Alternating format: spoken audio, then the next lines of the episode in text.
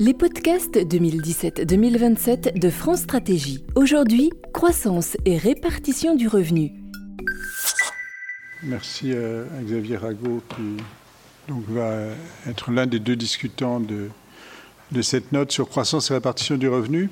Donc peut-être juste pour vous dire où on en est de, l'exercice, vous savez qu'on avait publié 13 euh, notes qui ont été regroupées d'ailleurs sous un volume, dans un volume qui est paru à la documentation française. Euh, et ces 13 notes ont euh, toutes été publiées avec des appels à contribution. On a reçu à peu près 200 contributions, ce qui est important intéressantes, utiles, qui nous ont fait réfléchir, qui dans certains cas nous ont nous ont critiqués, d'autres ont apporté des, compléments. Euh, euh, et, certaines d'entre elles ont été euh, d'elles-mêmes très, discutées, ont beaucoup, circulé. Donc je pense que l'exercice qui consistait à nous soumettre à la critique, mais aussi à, appeler à des, interventions sur les thèmes sur lesquels nous avions travaillé, est un exercice qui, est, qui s'est révélé fructueux. Nous sommes passés à la deuxième phase euh, de, ce travail euh, en publiant cette semaine une série de cinq notes sous une couleur un tout petit peu différente autour de ce qu'on appelle des actions critiques. Et ces actions critiques, c'est un complément en ce sens que nous sommes attachés à chaque fois à reprendre un des thèmes euh, qui avait été mis en avant dans ces notes plus larges sur des, grandes questions comme typiquement croissance et répartition du revenu euh, ou, d'autres. Et euh, nous sommes attachés à prendre un sujet plus délimité dans le sens d'une orientation qui était une des orientations que nous avions jugé nécessaire dans une de ces notes de la, de la première phase. Et en euh, essayant de préciser quelles pouvaient être les modalités alternatives de mise en œuvre d'une orientation de, ce type. Euh, donc euh, là, nous avons, voilà, nous avons des notes sur l'autonomie des établissements scolaires, la fiscalité du logement, le véhicule propre, le véhicule propre et repenser la, protection des actifs. Alors pour euh, me faire bien comprendre sur ce que nous avons fait, donc nous avions eu la note générale sur euh, le climat, sur euh, le fait qu'il fallait un certain nombre d'actions complémentaires pour mettre en œuvre les engagements de l'accord de Paris, pour limiter la hausse des températures à 2 degrés effectivement. Euh, dans la note générale, nous disions, euh, eh bien, ça nécessite de faire des efforts, en particulier dans le domaine des transports, puisque la production électrique, dans le cas français, est très largement décarbonée. Euh, mais en revanche, les émissions du secteur du transport les émissions du résidentiel tertiaire ont, ont augmenté. Et donc, faire des efforts dans le domaine du transport, ça renvoie à la question de savoir quel type de véhicule est-ce qu'on va mettre sur les routes euh, dans les années à venir. Et euh, euh, de manière. donc, donc, on s'inscrit dans la logique de la première note, qui était de dire on prend l'accord de Paris au sérieux, on pense qu'il faut faire des efforts supplémentaires au-delà des engagements déjà pris pour le mettre en œuvre. Et maintenant, on regarde concrètement qu'est-ce que ça veut dire dans un secteur particulier qui est le véhicule automobile. Et là, ce qui est dit, c'est il y a en fait un choix entre passer par une étape d'un véhicule 2 litres au 100, euh, donc, euh, qui euh, serait pour 2030. Donc, ça voudrait dire de fixer cette norme, que le système industriel se mette en état de produire des véhicules de litres au 100 pour 2030. Mais en même temps, euh, si on fait ça, on passe par une transition, on crée en même temps de l'inertie euh, autour de ces véhicules euh, de litre 100 qui vont être mis au point, qui vont avoir une certaine durée de vie, qui vont, donc par les, normes créées dans le système industriel de l'inertie. Et l'alternative, ça pourrait être de dire, eh bien, il faut fixer directement un objectif à horizon 2050 euh, de convertir le marché européen aux véhicules zéro émission. Ce qui aujourd'hui, en état présent de la technologie, veut dire un véhicule électrique, mais euh, demain, euh, on ne sait pas si d'autres technologies pourront permettre de, faire du, zéro émission. Et donc le choix, c'est un objectif intermédiaire par le véhicule de litre ou tout de suite viser un objectif plus ambitieux à un horizon un peu plus lointain euh, et sauter cette étape intermédiaire. Voilà. Donc c'est un peu ce, type d'exercice que nous conduisons actuellement. Donc une granularité plus, resserrée par rapport aux grands thèmes euh, qui avaient été ceux euh, explorés dans la première série de notes, mais en même temps toujours la même démarche d'ouvrir des options et de ne pas trancher des choix qui précisément en période électorale sont des choix qui doivent être qui devaient être délibérés et qui doivent être euh, débattus. Donc cinq notes sont parues cette semaine, on en sortira cinq autres euh, au début du mois de janvier et cinq autres à la fin du mois de janvier.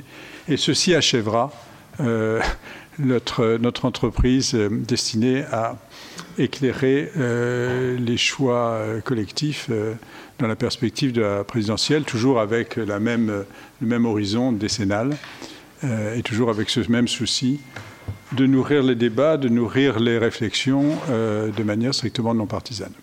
Bon, j'essaye de meubler hein, en attendant Gaël Giraud, mais euh, ça ne le fait pas arriver. Donc je crois qu'on va euh, néanmoins passer au thème du jour et, et on va démarrer, à moins qu'il y ait des questions sur ce que je viens de dire, sur ce que nous faisons. Non. Bien, donc euh, je vais passer la parole à Boris Lehir et Christelle Gilles pour présenter la note, et puis ensuite euh, à Xavier Rago qui est à l'heure, que je remercie, et euh, à Gaël Giraud quand il arrivera. Bonjour.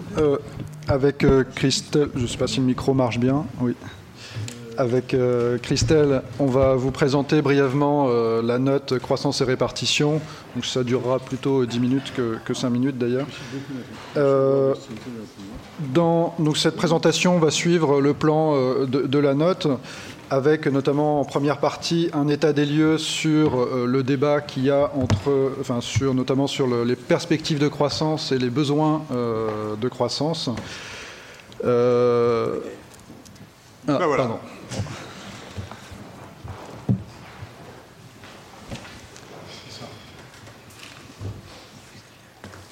Vas-y, reprends.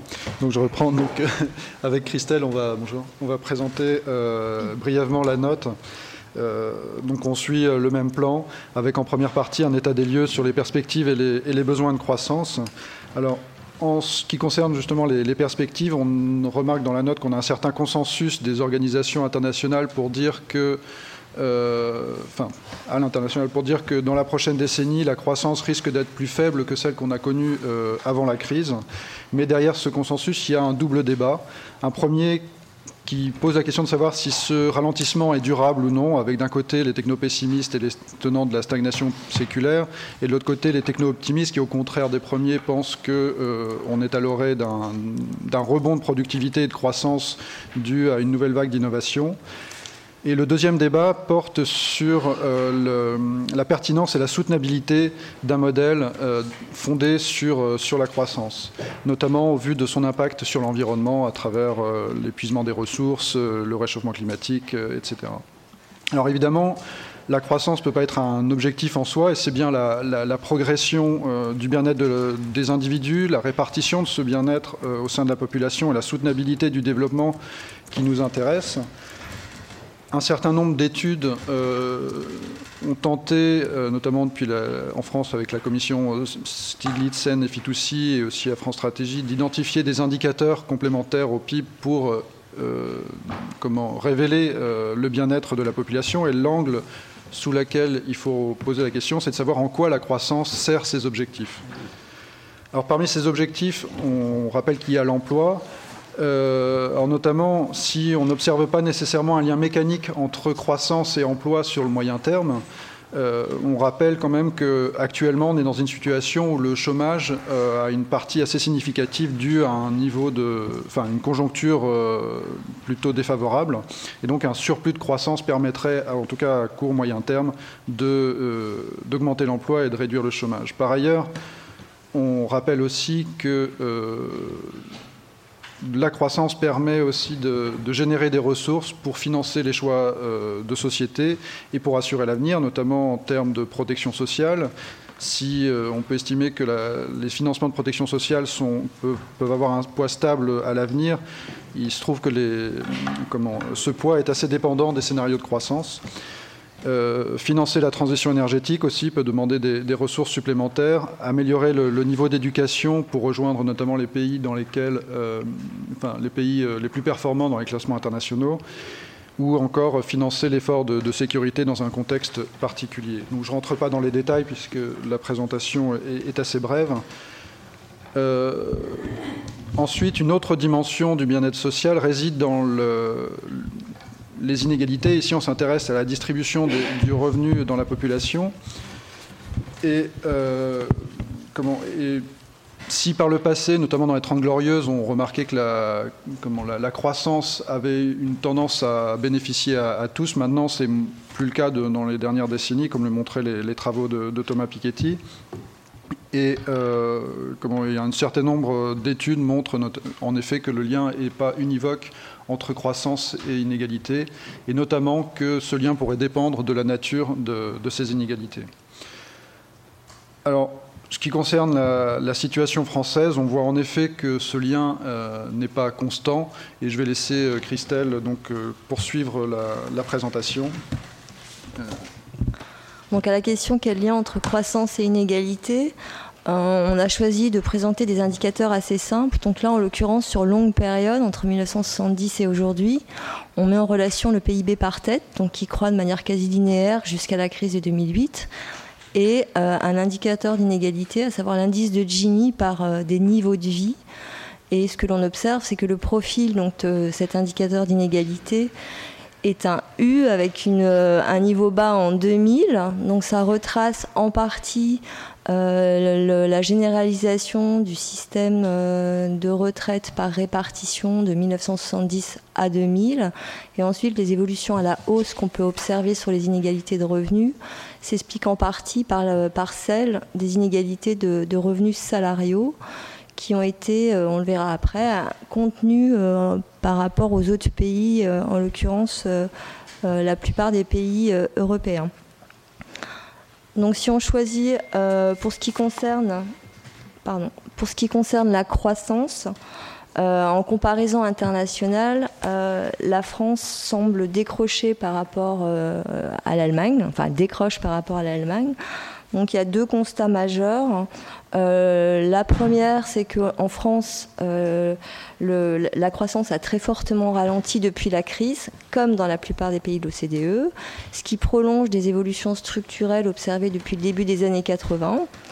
Que par ailleurs, euh, quand on regarde cet indicateur, le PIB par tête, on observe effectivement qu'entre 2000 et 2015, il est quasi stable en France, à l'inverse de pays, euh, en particulier la Suède, l'Allemagne au sein de l'UE, et évidemment des États-Unis. Là, c'est en, référence, euh, c'est normé par rapport au PIB par tête US. Donc effectivement, en France, on est 30% en deçà du PIB par tête, et ce surtout sur l'ensemble de la période. Donc, euh, ce qu'on peut regarder, on a choisi, alors pardon, je vais, on a choisi un indicateur assez, enfin une manière de, retracer euh, les évolutions des inégalités, c'est euh, d'utiliser la base développée par Atkinson et, Piketty, qui permet justement de regarder comment euh, les richesses créées, donc mesurées par l'évolution des revenus primaires, est perçues par le dernier décile et le dernier centile de la distribution des ménages. Et ce que l'on observe, c'est qu'en France, et ce, contrairement euh, à l'Allemagne, aux États-Unis et plus récemment la Suède. Euh, la France semble avoir, enfin, sur la base de ces données-là, une croissance relativement égalitaire. Et euh, ce qui est particulièrement marquant par rapport à l'Allemagne plus récemment et par rapport à la Suède. Donc, autre autre fait marquant, c'est que euh, la légère progression des inégalités de revenus en France euh, ne semble pas provenir de la déformation du partage de la valeur ajoutée. on voit que c'est relativement pour la France, il n'y a pas eu de déformation en faveur de la rémunération du capital. Et donc, de ce fait, la France est également relativement atypique par rapport notamment aux États-Unis et au Royaume-Uni. Sur la base de ces constats, on a élaboré un certain nombre de leviers. On a proposé euh, un certain nombre de leviers pour agir, donc en gros pour euh, améliorer la performance du système productif. Euh, plus concrètement, comment améliorer le niveau de croissance potentielle et comment réduire les inégalités de revenus au sens large. Donc le premier levier qui a, alors sur la base de l'ensemble des travaux qui ont été réalisés depuis le début de l'exercice, euh, on s'est appuyé sur leurs constats, sur leurs propositions, et donc on a identifié, pour ce qui concerne le sujet qui nous concerne, à savoir croissance, inégalité, ces cinq leviers. Donc premièrement, euh, améliorer le système éducatif, donc de formation initiale et de formation tout au long de la vie, euh, sur la base de plusieurs constats. Un, ce qui avait été montré au, préalable, selon les données OCDE, les travaux de l'OCDE, c'est que les performances éducatives des élèves de 15 ans en France ont fortement diminué depuis une dizaine d'années. Idem pour les compétences des adultes. Euh, que par ailleurs les inégalités éducatives selon l'origine sociale et selon euh, l'origine géographique sont particulièrement importantes et supérieures à la moyenne des pays de l'OCDE. Donc cela renvoie à un système éducatif relativement peu performant et euh, on pose quatre questions. comment investir dans le système éducatif? Comment faire évoluer le contenu de l'enseignement et le contenu euh, des métiers euh, d'enseignants. Euh, surtout comment réduire le déterminisme social qui est très fort dans les performances éducatives des enfants. Et enfin, comment améliorer, réorganiser le système de formation professionnelle qui est relativement euh, inéquitable en termes d'accès, relativement peu performant en termes euh, d'accès pour le coup euh, à un emploi de qualité. le deuxième levier, donc améliorer la mobilité sociale et réduire les discriminations. Donc là aussi, on est parti sur les constats réalisés par nos collègues précédemment, à savoir qu'on a relativement peu de mobilité sociale en France que les inégalités face et dans l'emploi sont élevées pour ce qui concerne les femmes, pour ce qui concerne les descendants d'immigrés en particulier, ce qui renvoie à deux questions générales, comment accroître la mobilité sociale et comment lutter euh, contre les discriminations à la fois dans l'école et à la fois sur le marché du travail. Enfin, le troisième euh, euh, levier que l'on a identifié, c'est la, fiscalité. Euh, la question générale, c'est comment améliorer euh, la performance du système euh, socio-fiscal, avec deux questions particulières. Comment organiser ou comment inventer la taxation du capital de manière à orienter le capital vers l'investissement productif. Et enfin, autre question particulière, faut-il et comment mieux taxer les héritages et les donations? Euh, le quatrième levier, c'est celui des services publics. Euh, on connaît leur rôle dans la réduction des inégalités. Donc, euh, eu égard les contraintes budgétaires rencontrées, comment on fait? Quel, type de services publics faut-il privilégier pour réduire les inégalités? En l'occurrence, on a identifié les transports, on a identifié la santé et l'accès aux soins, et enfin l'accès au numérique. Enfin, le dernier levier, c'est celui de l'innovation. Donc ça, on l'a bien développé dans cette note, à savoir que l'innovation est un facteur de croissance, que c'est d'une certaine manière, selon les travaux récents, un facteur de mobilité sociale également, et que euh, en cela, euh, cela permet, l'innovation permet indirectement euh, d'améliorer la question de l'égalité des chances. Donc, dans ce domaine, les questions qu'on pose sont principalement liées à l'engagement de l'État et au Aujourd'hui, euh, euh, en matière de R&D, l'État euh, fait beaucoup. Le système est complexe. Est-ce qu'il est performant? Donc il y a en l'occurrence une question de saupoudrage des aides qui renvoie à la complexité du système et à sa performance.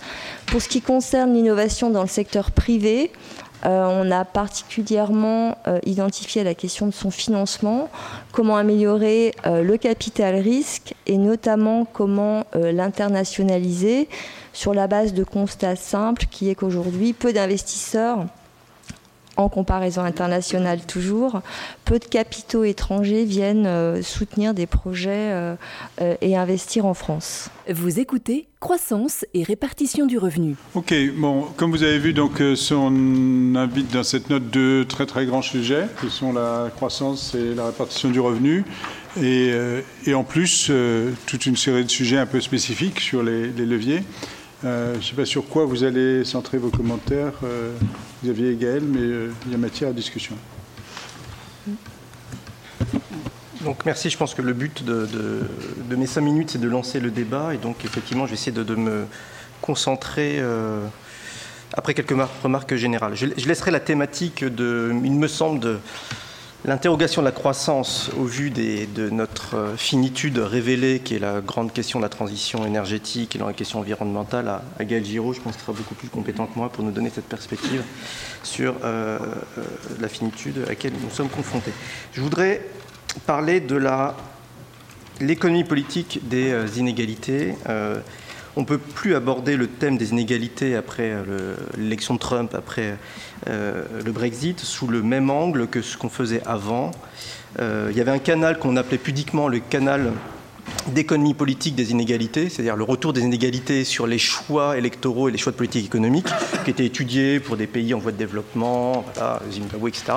Et ce modeste canal, on voit, comme beaucoup de thèmes euh, aujourd'hui mondiaux, qui s'appliquent avec une puissance insoupçonnée aux aux pays développés.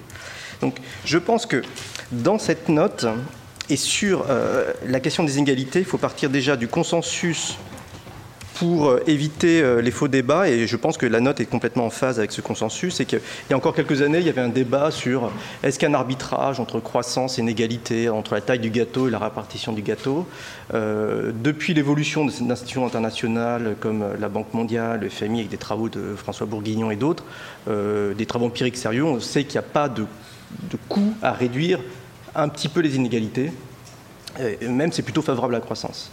La question, me semble-t-il, additionnelle maintenant, c'est euh, si on réduit beaucoup les inégalités, et pas un petit peu, pas avec des impôts marginaux, quel est le coût euh, S'il y a un coût sur la croissance, qu'est-ce qu'on est capable d'accepter en termes de, euh, de coût pour la croissance? Dans, dans, ce regard, je pense que moi, maintenant, ma compréhension du problème de, des inégalités, je pense que il faut partir des leçons d'économie de développement, notamment celle de Danny Rodrigue et d'autres, qui, en matière de politique économique, invitent à penser comme un médecin en essayant de voir quel est le problème principal qu'on a à résoudre. Donc, et c'est comme ça maintenant que je vois le lien entre croissance et inégalité avec cette entrée d'économie politique. Donc la question cruciale qu'on devrait se poser, c'est quels sont les groupes sociaux qui sont les plus pénalisés dans les dernières années du fait de la réduction des inégalités, enfin de l'augmentation des inégalités ou de l'évolution des inégalités. Et est-ce qu'il y a euh, un consensus politique pour euh, définir des ressources vers ce groupe social?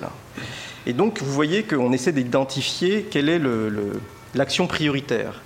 Parce que quelque part, il y a, une, euh, un, problème collatéral de l'approche de, de, Thomas Piketty qui est extrêmement pertinente, c'est-à-dire de se concentrer sur le 1% des revenus, mais finalement, en termes d'inégalité, c'est les, les 1% c'est pas les 1% des revenus les plus riches qui nous intéressent, c'est les 1% des revenus les plus pauvres, les 10% les plus pauvres, les 20% les plus pauvres. Et maintenant, ce que l'on sait, c'est la façon dont ça euh, mange euh, par le bas la classe moyenne qui est en train de, se décroître vers le bas plus que vers le haut euh, du fait des évolutions.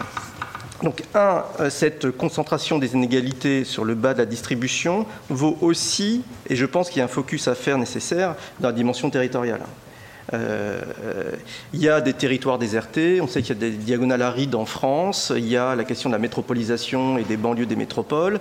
Donc, euh, quels sont les territoires qui ont le plus souffert des inégalités? On sait qu'il y a des expressions politiques euh, qui sont des, signaux forts de, l'évolution des inégalités, autant réelles que perçues, hein, il y a quand même une corrélation entre les deux. Donc, je pense que cette approche territoriale et cette approche en termes de, de groupe social concerné par la réduction de la croissance, elle est cruciale et euh, elle pourrait permettre de, verbaliser encore plus dans le débat français euh, les choix qu'on a à faire. Bon, on sait que ceux qui souffrent le plus aujourd'hui à la société actuelle, c'est les jeunes euh, non qualifiés, en général, d'origine immigrée, les deuxième et troisième générations. Ça, c'est le cœur de l'exclusion du système éducatif, des modes de socialisation dominants, etc.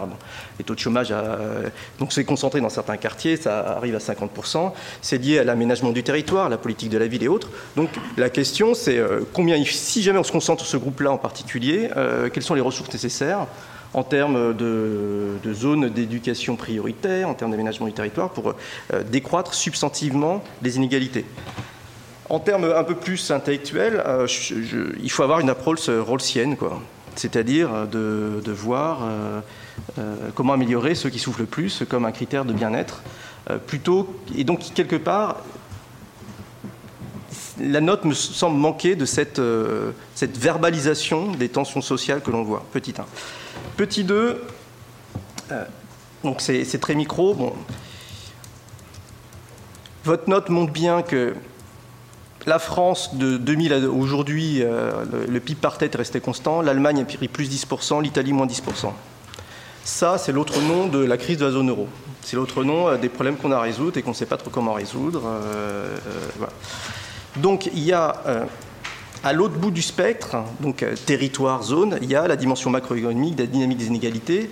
Et je continue à penser que plus que l'entrée technologique hein, ou technologiciste, de savoir est-ce que le numérique va augmenter ou baisser euh, la, productivité, pour les dix ans qui nous concernent, la dimension des inégalités entre les pays sera la, gestion des divergences au sein de la zone euro et, euh, la façon de refaire converger cette zone euro qui n'a jamais autant divergé que depuis les 15 dernières années. Ça aussi, ça implique, je pense, peut-être des, euh, recommandations euh, qui sont compatibles avec celles que vous avez mises en avant, mais pas que. Pas que, c'est euh, le mode de formation des salaires en France, donc voilà, qui participe de cette dynamique globale des inégalités, parce qu'on sait que le mode de formation des salaires a été tel qu'il a contribué à ne pas permettre le retour à l'emploi de, des jeunes non qualifiés qui n'avaient pas la, productivité qui correspondait au salaire. Donc à l'autre bout du spectre, je, voulais aussi mettre en avant pour la dimension macroéconomie dans toute sa généralité de cette crise de la zone euro qu'il faut refaire converger, qui impacte euh, les, inégalités et l'accès euh, à l'emploi en France. Une fois que j'ai dit ça, euh, je pense que dans les leviers d'action, pour finir dans les, dans les moins une minute qui me reste, c'est clairement... alors il y a un ensemble de politiques qui sont pas qui sont des métapolitiques comme celle de la convergence de la zone euro, qui sont des grands deals sur la Grèce, l'Italie, etc., dont je ne vais pas parler, les questions de l'éducation, euh, je pense que vous le savez, elle est centrale, je pense que c'est pour ça que vous l'avez mis en avant, et en plus liée avec cette cible, qui est cette double cible, je pense, qui est euh, le gâchis du système éducatif français pour la moitié des jeunes qui ne réussissent pas au sein du système français, qui est, extrêmement normatif. Et euh, les questions sont est-ce qu'on va aller vers la différenciation des contenus pour pour permettre plus d'efficacité, vers plus d'autonomie des établissements? J'ai vu que c'était un, thème euh, dans, la note. Donc je pense que l'enjeu des, inégalités vues sous l'angle de la jeunesse, c'est celui de, euh, euh, de, l'éducation. Petit 2, ce que je mettrais aussi en avant sur les inégalités, et, là, là, vraiment j'aurais été là-dessus, et c'est la question du patrimoine et des héritages. J'ai relu récemment Roosevelt, comment j'ai résolu la crise. Bah, euh, si on veut réduire les inégalités, Roosevelt nous a donné la leçon. Hein. on taxe le patrimoine et les héritages à 70%, hein, ce qu'ils ont fait. Euh, et dans quelques générations, les inégalités vont être réduites. Avec cet argent, je, finance des écoles. Donc, c'est presque, enfin, c'est extrêmement provocatif aujourd'hui, euh, provocateur aujourd'hui, mais ça renvoie à l'acceptabilité sociale des modes de répartition. Dans l'Amérique des années 20 à 30, ils ont accepté des taux marginaux sur la transmission qui étaient astronomiques. Sans aller jusque-là, dans le long terme, pour éviter l'accumulation des, richesses dans les familles, il peut y avoir euh, la remise en cause de, enfin, de, euh, l'avantage fiscal pour la transmission au sein de la famille de la richesse. On pourrait faire ce qu'on appelle la liberté testée, c'est-à-dire donner à toutes les familles le droit d'avoir, à tout chef de famille de donner son patrimoine à n'importe qui, dans sa famille ou pas. Ça, ça rend, enfin, c'est très libéral parce qu'on augmente la liberté des individus, il y a une très forte opposition en France parce qu'il y a une tradition familialiste de dire ah, voilà. Mais donc il y, a une, tradition conservatrice antilibérale par rapport à, l'héritage euh, qu'on peut euh, discuter économiquement en disant que voilà sans la liberté testée pour éviter l'accumulation du patrimoine dans les familles du 1%, euh, ça peut permettre une non augmentation d'accumulation du patrimoine dans les familles. Donc cette dimension euh, difficile, parce que comme d'autres soumises à extrêmement de polémiques dans le débat français, euh, de l'accumulation au sein des familles et de la, taxation des patrimoines euh, plus, plus neutre, pourrait être aussi un objet d'attention dans une note comme celle que, vous essayez de faire, en acceptant un ton un peu polémique. Hein. Je, je, vois le coup dans le débat public d'être polémique et de faire avancer, mais bon, c'est pas grave, il faut le faire. Oui, quand on touche à la taxation de l'héritage, on a toutes les chances d'avoir la polémique. Toutes les chances. Particulièrement si on touche en plus à l'immobilier. Euh, bon, euh, merci. Donc, je, je, retiens, tu dis, euh, je pense qu'on sera tous d'accord, on ne peut plus ignorer le canal de l'économie politique. Je pense que c'est absolument vrai. ensuite, il me semble tu dis qu'il n'y a pas de coût à réduire un peu les inégalités, il y a un coût potentiel à les réduire beaucoup. Qu'est-ce que tu as en tête bah, Pardon, juste quelques points de clarification. Enfin, j'ai en tête la réflexion que j'ai sur euh, la montée du protectionnisme. La montée, et c'est un débat euh, qu'on a, euh, en, tant qu'économiste, est-ce qu'il y a une évolution caricaturale avec Trump avec le Brexit aussi, sur la montée du protectionnisme. La montée du protectionnisme, ça, je pense que ça aura un coût important en termes de, croissance globale, il n'y a aucun doute, ça va déstructurer les chaînes de valeur, etc., Mais c'est un substitut à l'absence d'outils redistributifs entre les pays. Il y a une telle révolte fiscale face à l'impôt que c'est une évolution marginale qui permet de préserver les non qualifiés de la concurrence internationale. Et donc ça diminue la taille du gâteau et la croissance mondiale, mais ça va diminuer les tensions inégalitaires. Donc c'est un substitut très très imparfait et très coûteux pour la croissance, pour le coup, à euh, la révolte fiscale des classes moyennes qui ne refusent de, compenser les perdants de la mondialisation. Donc je pense à des évolutions comme ça sur lesquelles nous, en tant qu'économistes, on doit s'exprimer dans le débat public et sur lesquelles on est très euh, mal à l'aise. D'accord, donc ce n'est pas une question d'intensité, c'est une question d'instrument. Tout à fait, aussi, oui, tout à fait. Ok. Bien. Gaël Merci. Euh, je vais compléter ce qu'a excellemment bien dit euh, Xavier. Euh, en, fait, en lisant la note, je me suis d'abord posé une question qui est si on s'interroge sur avons-nous encore besoin de la croissance est-ce que ça veut dire, et c'est pas du tout un, procès fait aux auteurs, hein, c'est une question que je me nous pose à nous tous, est-ce que nous nourrissons l'illusion que nous autres économistes, nous pouvons décréter d'avoir de la croissance ou non, et de discuter, euh, est-ce que nous en voulons encore un peu, est-ce que nous allons prendre les moyens pour en avoir, etc.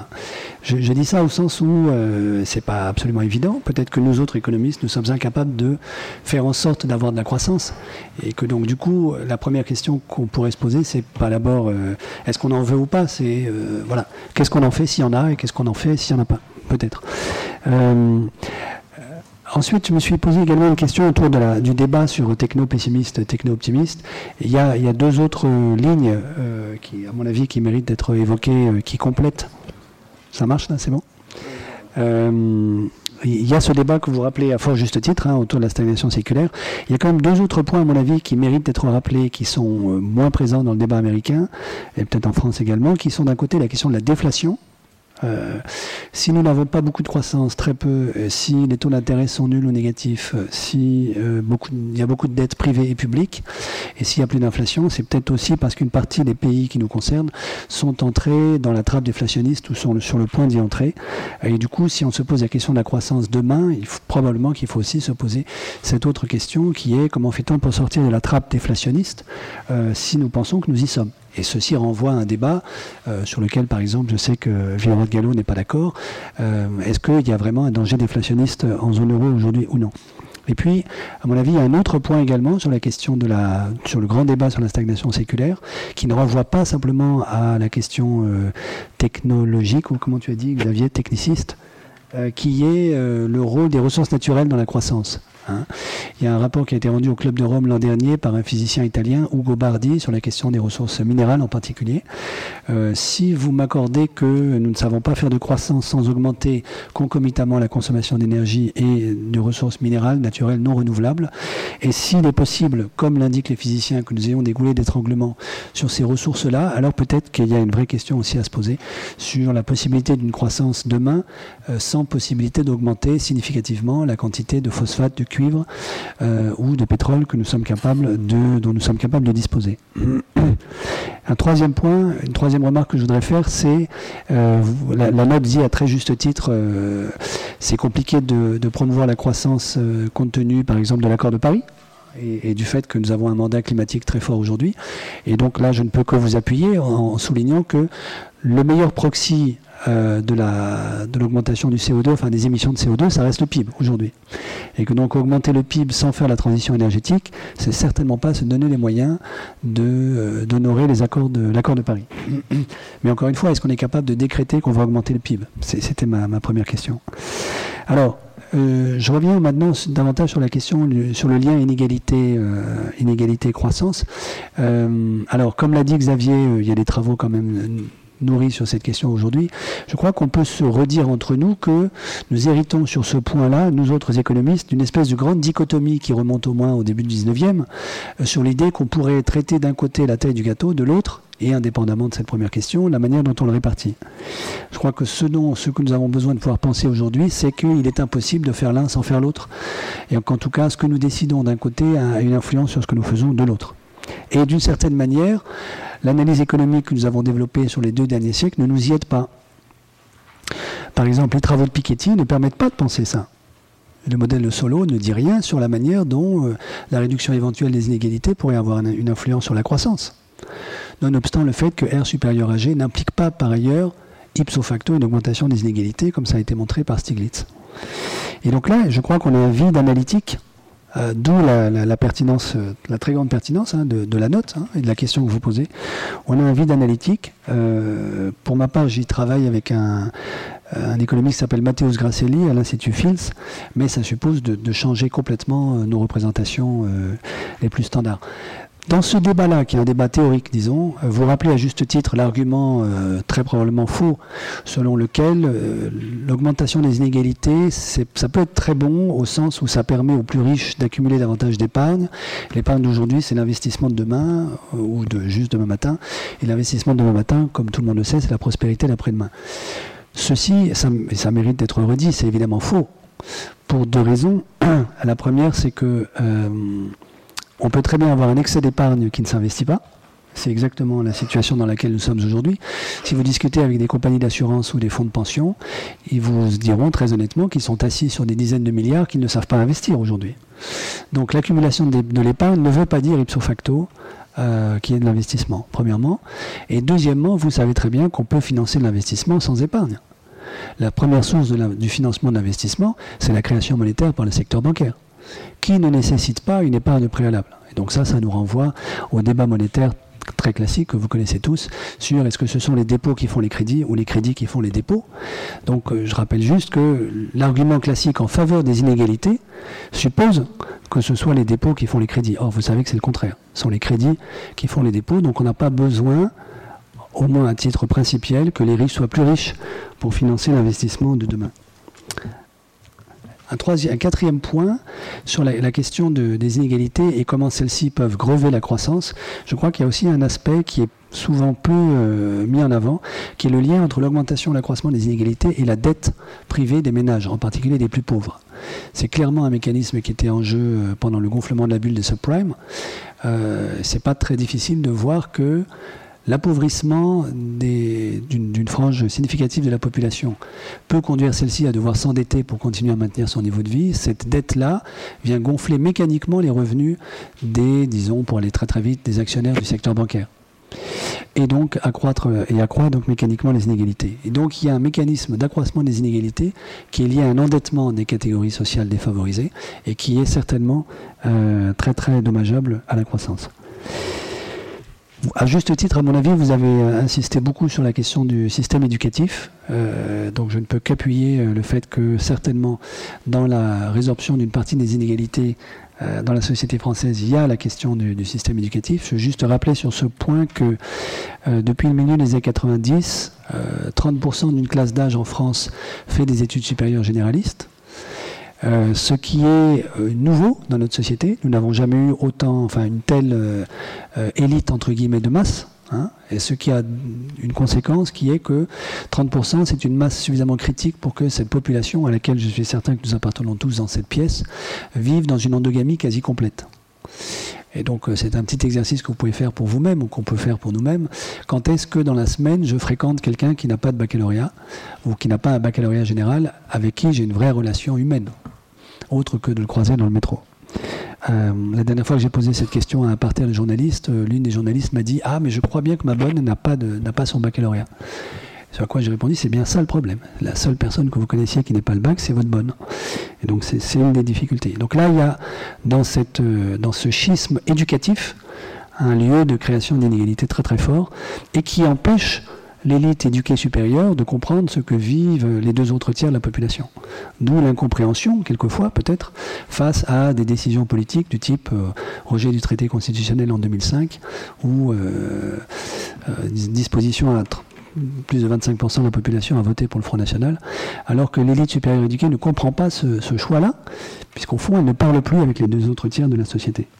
Il y a un deuxième aspect lié à, ce problème-là, que mon avis vous soulevez à juste titre, qui est que c'est depuis le années 90 que 30% d'une classe d'âge euh, fait des études supérieures généralistes, mais ce, cette fraction-là n'augmente plus.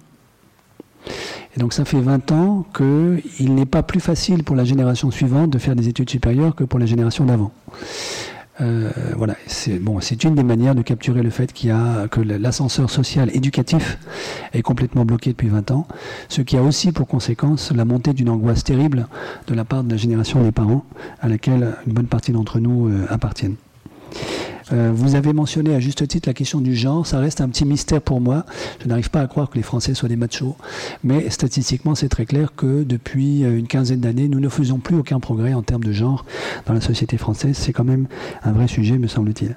Donc vous avez bien raison de le mentionner. Alors, sauf sur l'accès à l'emploi, mais par exemple sur la rémunération, ça fait. Sur la rémunération, mais oui, sur l'emploi, oui. Mais sur la rémunération, ça fait. Euh, nous avons fait des progrès dans les années 90, début des années 2000, et ça fait, alors j'ai pas les chiffres précis en tête, mais peut-être 12 ans que nous ne, progressons plus. Euh, alors, sur les moyens, il y a un certain nombre d'autres moyens qu'on pourrait envisager euh, pour réduire les inégalités, cette fois-ci aussi bien les inégalités de revenus que de patrimoine. Ce sont ceux que propose Tony Atkinson dans son dernier bouquin. Alors j'en mentionne un, puisque j'en ai, moi-même fait la promotion, c'est de durcir les conditions d'éligibilité aux appels d'offres publics. Euh, les appels d'offres publics dans l'économie française, c'est 100 milliards chaque année, donc c'est pas du tout négligeable. Et nous savons tous que ça a un effet d'entraînement euh, non négligeable sur le reste de l'économie.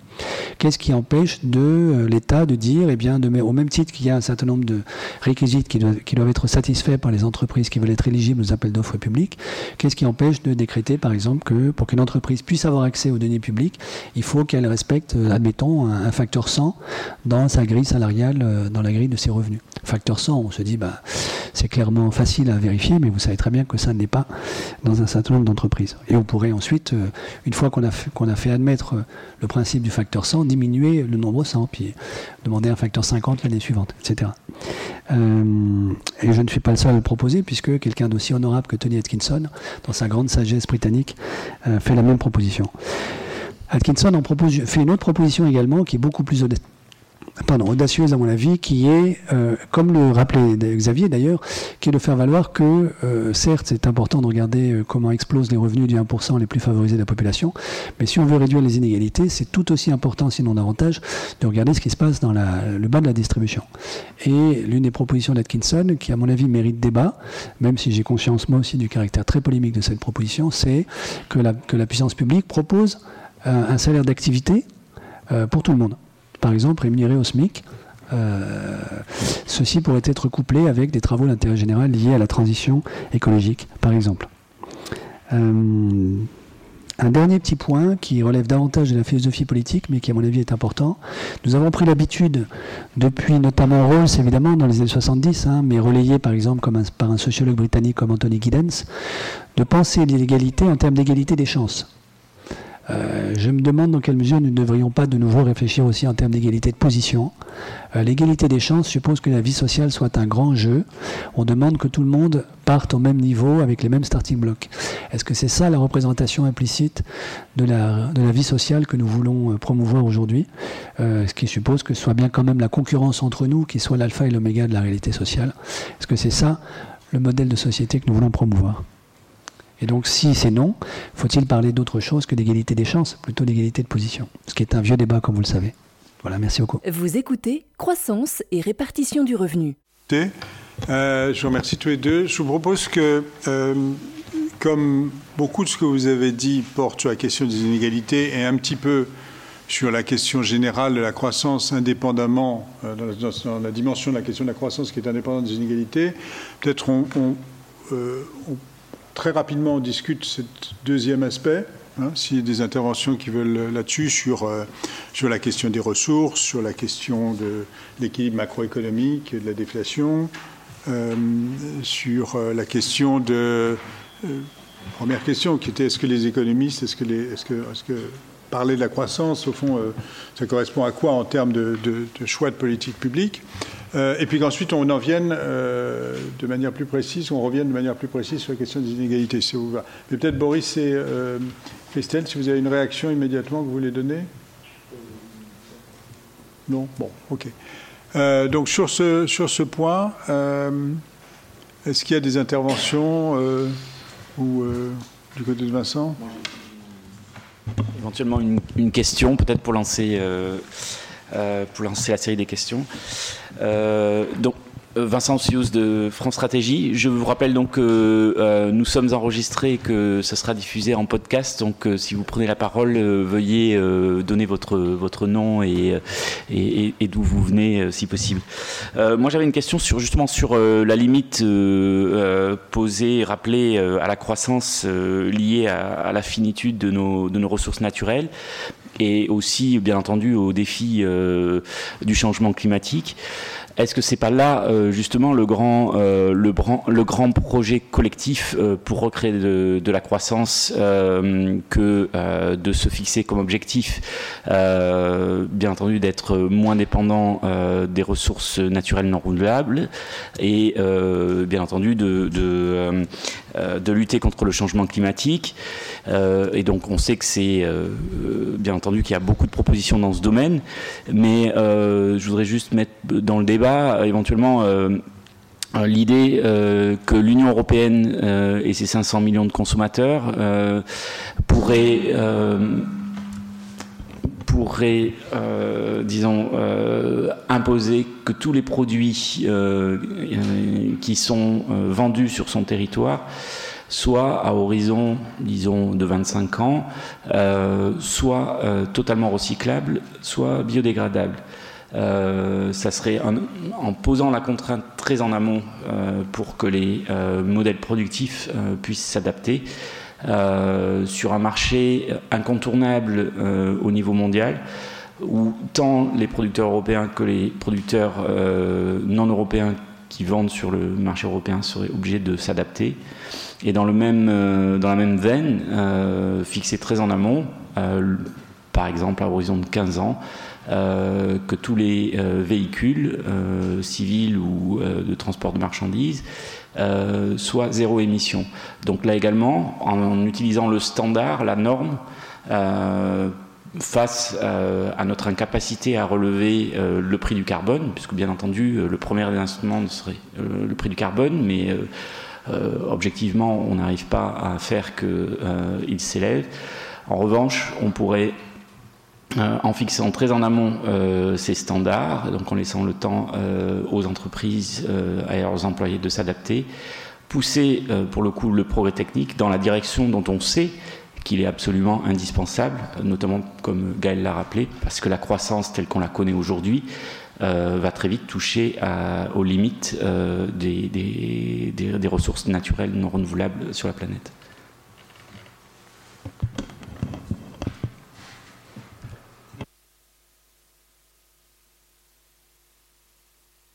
Oui,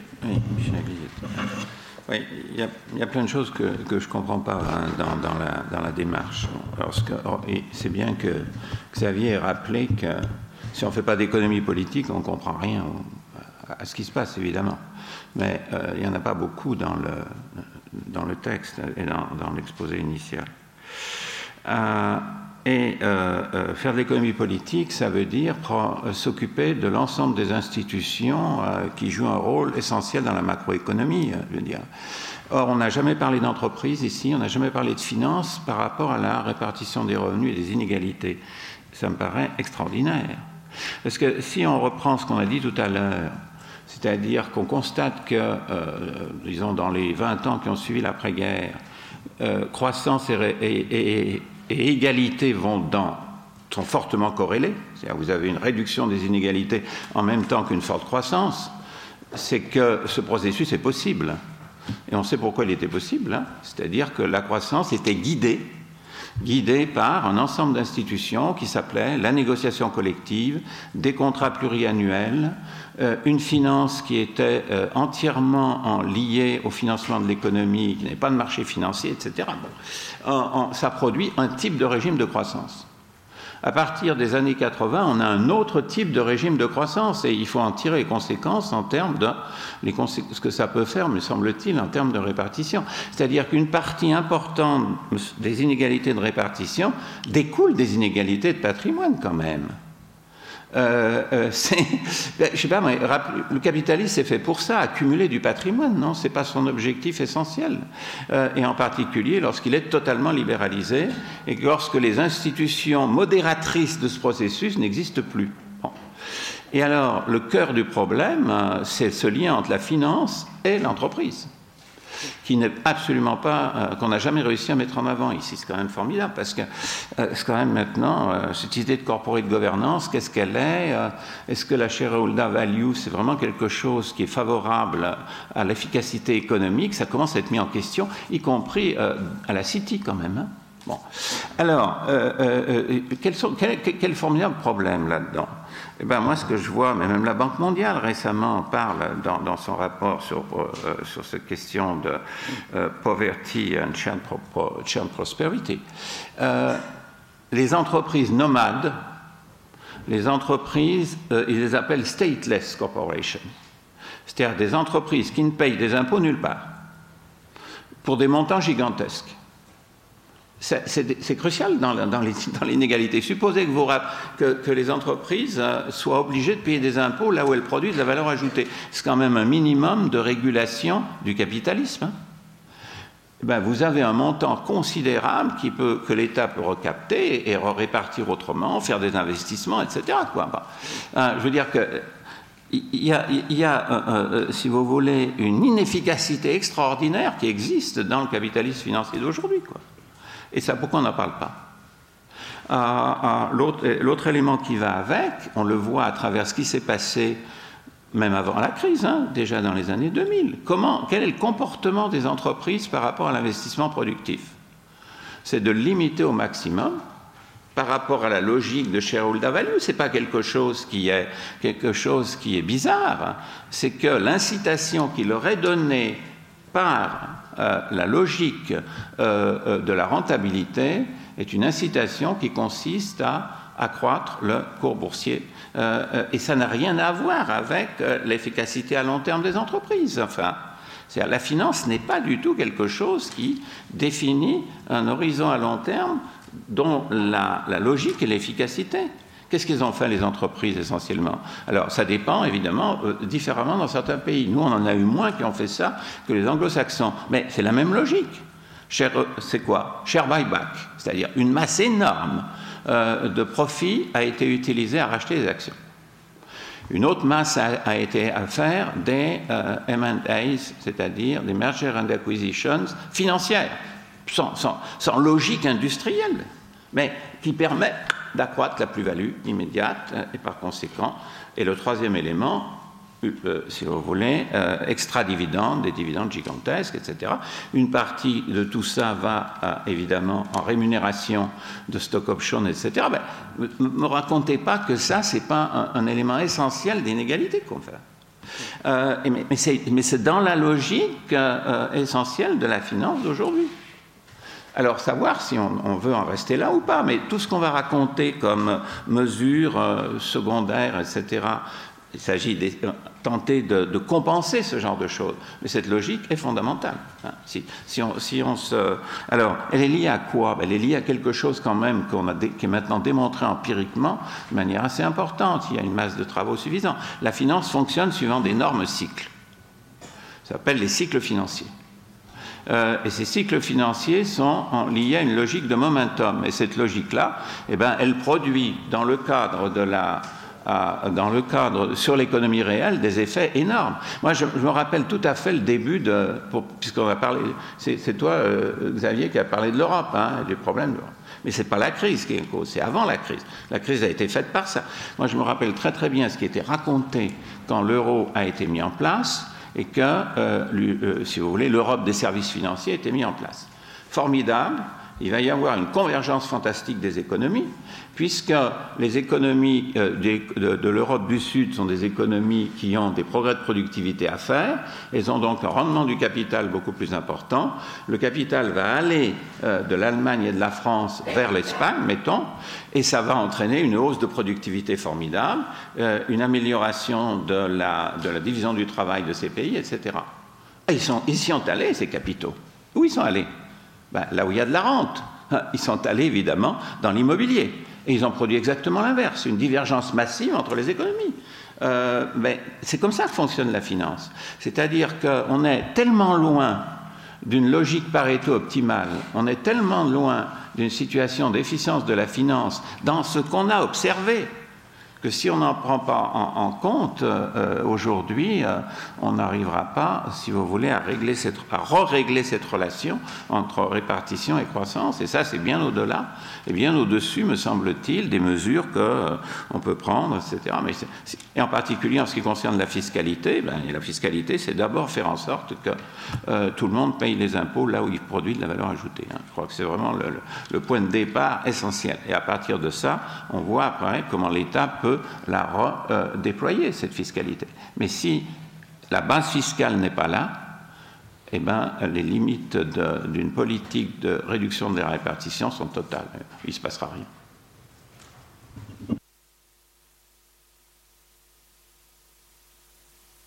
un peu le, débat. D'abord, je voudrais qu'on revienne un, instant sur ce que disait euh, Gaël Giraud et sur les questions, euh, sur la réaction de Vincent. Moi, je vais rajouter une, question à cela. Quand, euh, euh, sur la question finance, euh, sur la question pardon, croissance et climat, moi j'ai du mal à comprendre qu'on raisonne avec l'idée d'une relation directe entre croissance et climat. Parce que ce dont on parle en matière climatique, c'est de ramener à zéro les émissions nettes. Donc si on considère que il y a derrière cela une relation forte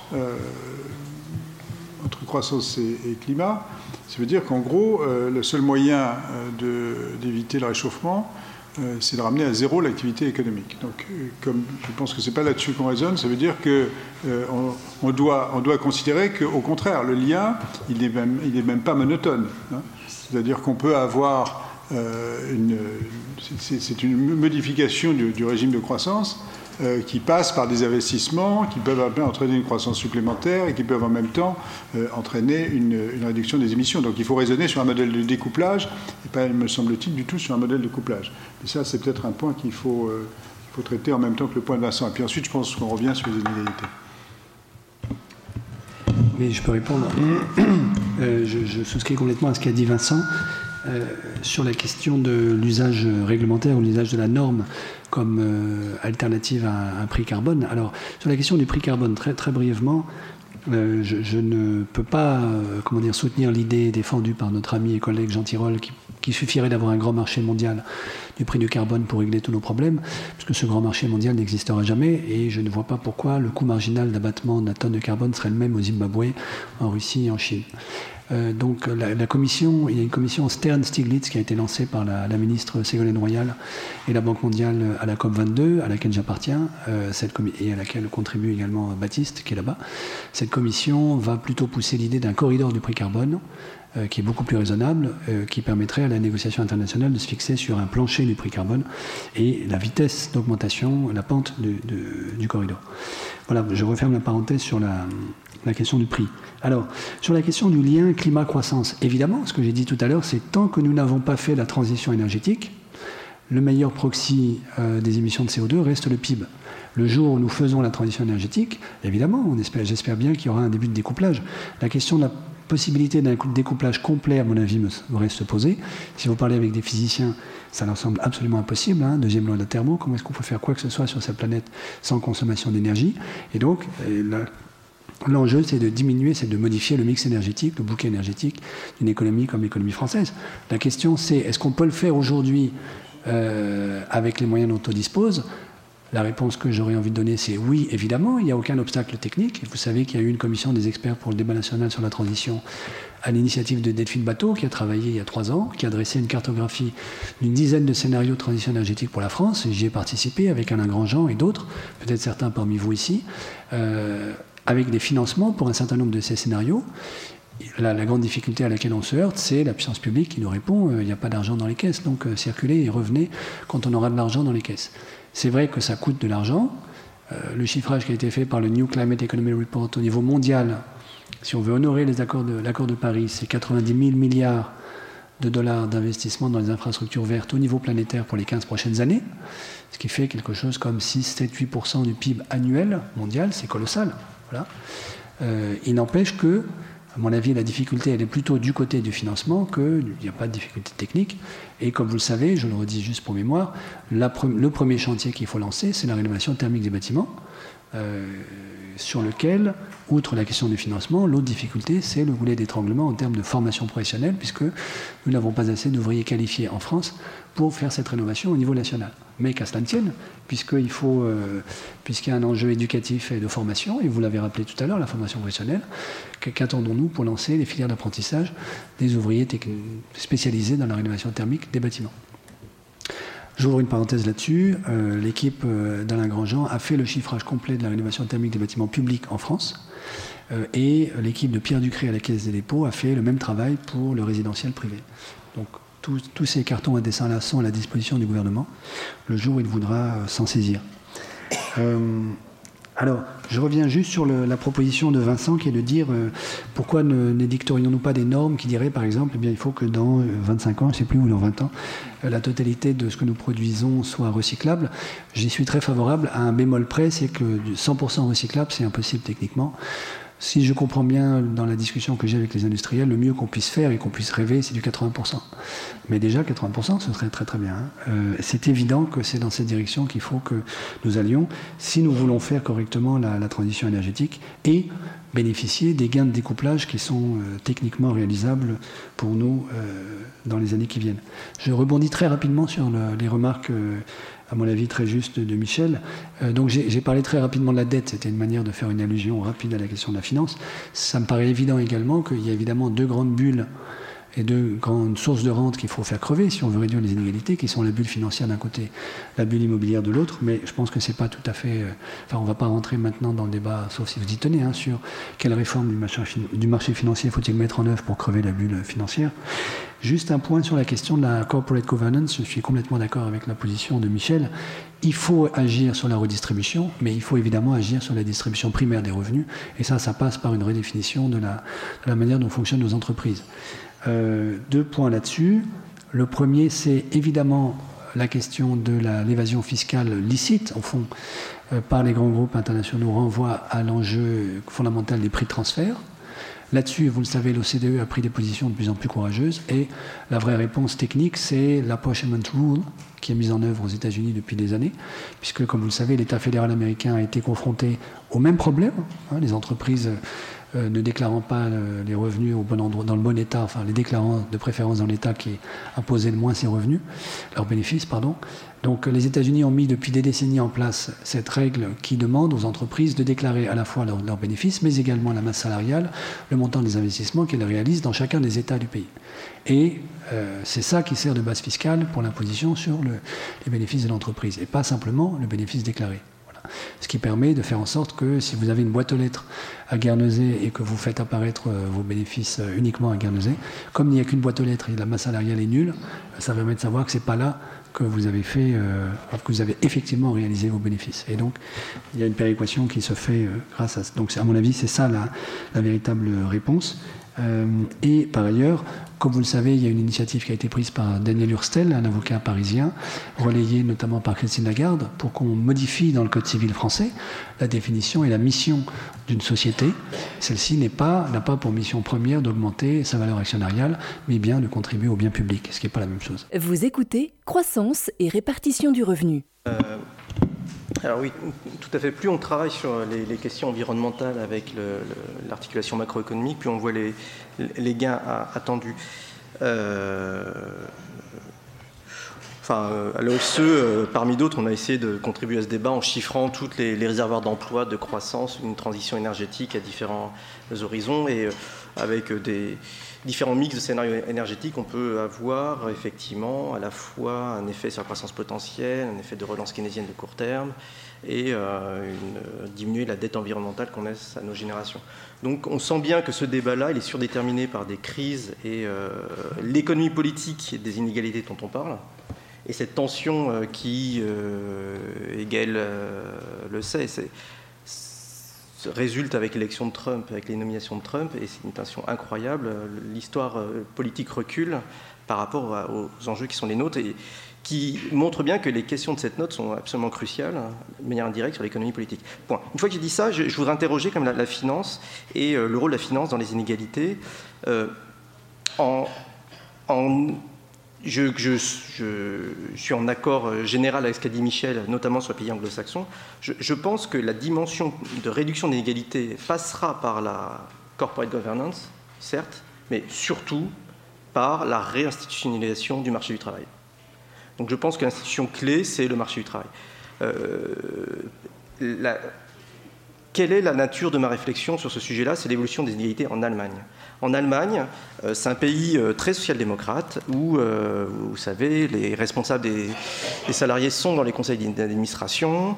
c'est un pays qui, est le plus inégalitaire du monde en termes de patrimoine, qui est le Gini de la richesse et comparable à celui des États-Unis. les inégalités ont augmenté considérablement en même temps que la croissance, du fait de l'absorption de l'Allemagne de l'Est, du fait de la décentralisation des salaires au niveau des entreprises. Euh, ce qu'on appelle Art 0, euh, c'est la négociation de Hartz, qui était le DRH de Volkswagen, qui a promu ça au niveau national dans les années, milieu des années 90 bien avant les, lois Hartz 1, 2, 3, 4 des milieux des années 2000, cette décentralisation des salaires a fait que malgré une structure de de, la décision d'entreprise très très forte en termes de représentation des salariés, ça n'a pas empêché l'augmentation des inégalités. Euh, petit 1. Petit 2, les inégalités sont aussi importantes en Allemagne, puisque ce qu'on appelle le Mittelstand, et, donc les ETI, les entreprises taille moyenne, c'est du capitalisme patrimonial euh, détenu par des familles, qui a un double, un, gain et un coût. Un, gain, c'est que c'est géré en, bon père de famille, avec une euh, tradition d'investissement de long terme, avec une prise de risque modérée. Et le coût, c'est que les inégalités patrimoine sont absolument énormes en Allemagne, euh, des ordres de grandeur supérieurs à ce qu'on connaît en France euh, aujourd'hui. Donc cette tension entre structure des entreprises et inégalité est un peu plus complexe que la simple changement de la gouvernance d'entreprise, la participation des salariés à la gouvernance d'entreprise, comme le montre le cas allemand. Donc je pense que pour réduire les inégalités et l'émergence récente des inégalités, qui sont essentiellement des inégalités salariale entre les salariés, euh, il faut aller dans le débat de la réinstitutionnalisation du marché du travail.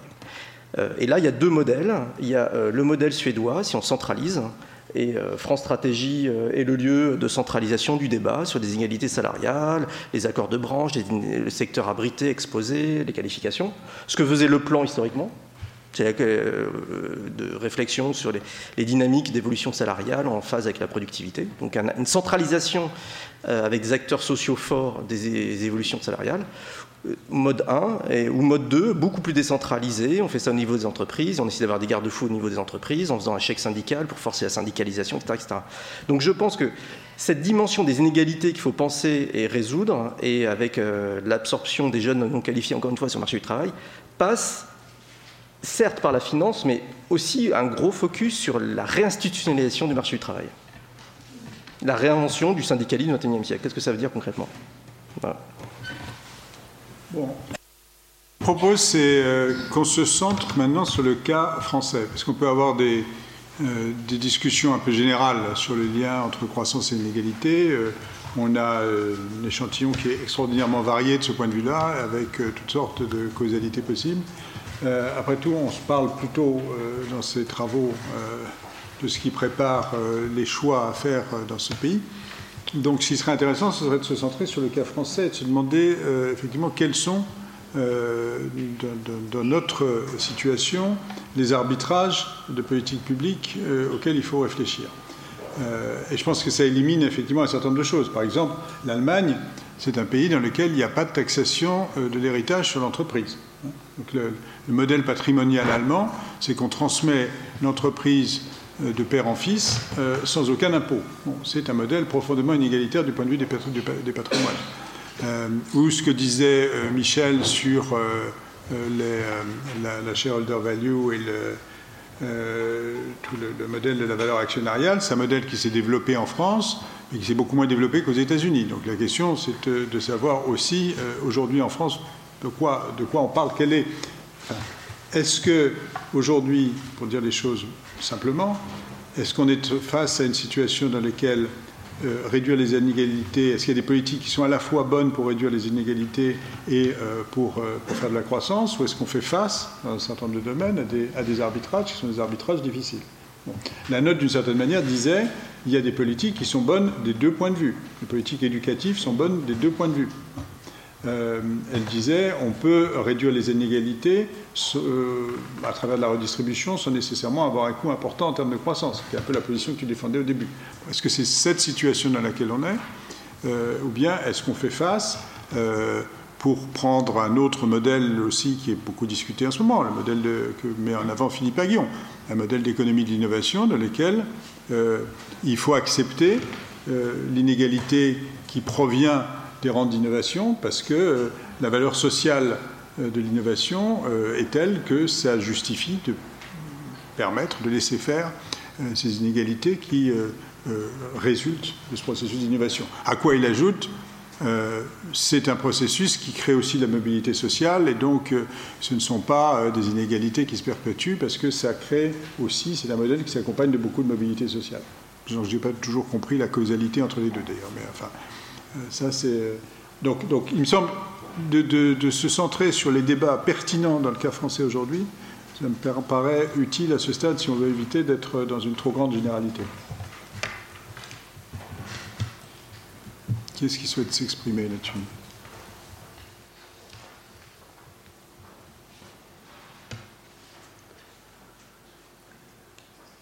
Oui, Jean-Joseph Boileau. Oui, très très court et vu vraiment de l'extérieur, j'avais euh, euh, trois termes qui euh, n'apparaissaient pas vraiment dans les notes et peut-être un hasard, hein, mais qui me paraissent peut-être utiles. Le premier, c'est la, question, l'hypothèse de départ du ralentissement de la croissance mondiale. Oui, peut-être, mais enfin, je ne suis pas convaincu.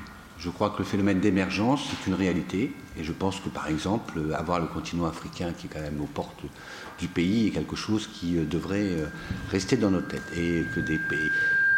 Et, et qu'en dehors de la Chine, il y a encore euh, beaucoup, beaucoup de pays en développement. Donc je ne suis pas vraiment convaincu. Voilà, vu de ce que je peux voir dans ces continents émergents. Alors, le lien avec la France, il est simple, c'est que il y a une trentaine d'années, la question de l'insertion internationale de la France comme facteur hein, de, la croissance, c'était la question clé. Puis tout d'un coup, ça a disparu complètement. Et moi, je me demande si vraiment on a intérêt à scouter cette question. Parce que, en même temps, qu'est-ce que j'observe sur ces pays euh, émergents C'est que des pays occidentaux euh, euh, comme l'Allemagne, la Finlande, la Suède sont extrêmement performants. Et ce qui me frappe, c'est leur capacité précisément à se laisser tirer. Alors peut-être parfois c'est des pays plus petits à propos de la Finlande, mais enfin c'est pas le cas de l'Allemagne. Mais quand on voit la façon dont les entreprises allemandes, et notamment justement pas les très grandes, Mittelstand est extrêmement euh, euh, euh, présent en Chine, en Inde et, en Afrique en ce moment. Il y a un, la, chancelière Merkel est en train d'avoir une vraie politique africaine pour son industrie. Je pense que quand même, il faudrait probablement garder à l'esprit celle-là qui est pourquoi la France n'a pas cette excellence en dehors finalement des grands groupes qui sont complètement mondialisés et il y a de moins en moins de relations entre leurs activités à l'international les activités en France, je suis très surpris de ça. Elles se vident complètement. Complètement. Elles ont leurs sièges, leurs usines, etc. Et finalement, il y a très peu de relations. Euh, euh, pourquoi on ne peut pas euh, réfléchir à cette question de, de, de l'excellence? À l'international et notamment donc du Mittelstand. C'est très important, notamment dans les régions françaises. Quand on regarde la télé, à chaque fois que je suis en France, je suis surpris, sur TF1, etc. Ils vous montrent l'exemple de la petite entreprise du Limousin qui réussit, qui a été sauvée grâce à sa performance internationale. Moi, ça ne me paraît pas un débat du passé. en toute sincérité, notamment parce que je, crois beaucoup à ce décollage de l'Afrique et que là, vous avez 2-3 milliards d'habitants qui sont juste aux portes et que la France est tout petit à côté. Le deuxième terme qui me frappe, c'est la notion de frugalité. Ce terme n'existe pas, peut-être que ce n'est pas un concept, mais moi j'y tiens. Je pense qu'il y a un vrai sujet qui est celui de la frugalité, et notamment de l'innovation frugale. La France est un pays où il y a des, innovations extraordinaires, mais d'une complexité. C'est des ingénieurs qui nous concoctent des usines à gaz, euh, y compris on l'a vu dans la filière nucléaire. C'est très intéressant, la question énergétique française. Sur le plan euh, technologique, on est parfait. Mais euh, euh, le, résultat, c'est que ce sont des innovations compliquées, coûteuses, ce sont des investissements gigantesques. Et, l'innovation frugale, je pense que c'est quelque chose qui doit avoir sa place dans la réflexion. Comment? C'est une question de demande et d'offre. La frugalité n'apparaît que lorsque l'entreprise a envie et qu'elle perçoit qu'il y a un marché. On l'a vu avec la, question de Renault et Dacia, par exemple. Mais il y a très peu. prenez les modèles automobiles. L'essentiel des modèles automobiles sont des modèles qui sont de plus en plus compliqués en réalité. On a montré et mis en avant le, succès de Dacia, mais c'est microscopique en réalité. Ben, c'est microscopique, c'est-à-dire que l'offre française dans euh, tous les matériels de transport est une offre qui est de plus en plus c'est complexifié, de plus en plus technologique, etc. c'est une question donc euh, liée à la demande. Et dans, la réalité, euh, le débat sur les inégalités me paraît très important. Comme il y a des inégalités très profondes au niveau du consommateur, les entreprises, elles produisent pour le marché solvable, bien évidemment. Et donc on a un phénomène d'exclusion important dans la population française de tas de gens qui euh, ne peuvent pas exprimer des préférences pour des produits simples, frugaux, etc. Et c'est aussi une question d'offre. Si je regarde le, cas de, la Chine ou de l'Inde, qui ont des entrepreneurs innovants et frugaux, c'est pas seulement parce qu'il y a un marché, mais c'est parce qu'il y a aussi des entrepreneurs capables d'eux. Or là aussi, je pense qu'il y a un réel problème en France. Qui est entrepreneur? Où est-ce qu'ils se recrutent? Quel est le coût d'entrée de ces entrepreneurs pour créer leurs entreprises? Il suffit d'aller dans les banlieues et, on a la réponse tout de suite. Il n'y en a pas. Ou alors on est dans l'économie illégale, etc. Donc je pense qu'il y a un problème là qui est celui de favoriser l'entreprise, euh, euh, euh, on va dire frugale, capable de créer des emplois dans ces zones où il y a une demande potentielle, mais qui, pour l'instant, administratif administrative. La France est un pays, mais on le sait, d'une complexité administrative épouvantable pour créer des entreprises. Le premier facteur qu'on me cite dans les banlieues, je travaille sur ce sujet aujourd'hui avec des Africains, c'est celui-là. Monsieur Boileau, on ne va pas créer d'entreprise, c'est pas possible, trop compliqué. Effectivement, un nombre de bordereaux. Ça ne me paraît pas idiot de poser aussi ce problème-là en termes de. Euh, c'est un facteur de production, l'entrepreneur. Or, en France, il y a une inégalité considérable en termes euh, euh, euh, d'accès à, l'entreprise. Et puis il y a un troisième terme qui est, moi je trouve, qui est, la question inclusive. Le, concept n'est pas intégré et ça ne me paraît pas idiot. à l'échelle mondiale, on, raisonne de plus en plus sur cette idée comment orienter la croissance pour qu'elle soit inclusive. Alors, une partie indiquée en termes d'inégalité de, consommation, d'inégalité dans la création d'entreprises, euh, la question éducative, évidemment, est centrale et on n'avance pas trop là-dessus, hein, mais euh, elle est centrale, ça j'en suis bien d'accord. Mais je, trouve que ça serait pas inintéressant, plutôt que de poser la question ici, croissance et répartition des revenus, qu'à un, endroit donné, on réfléchisse plutôt à la question de l'inclusion.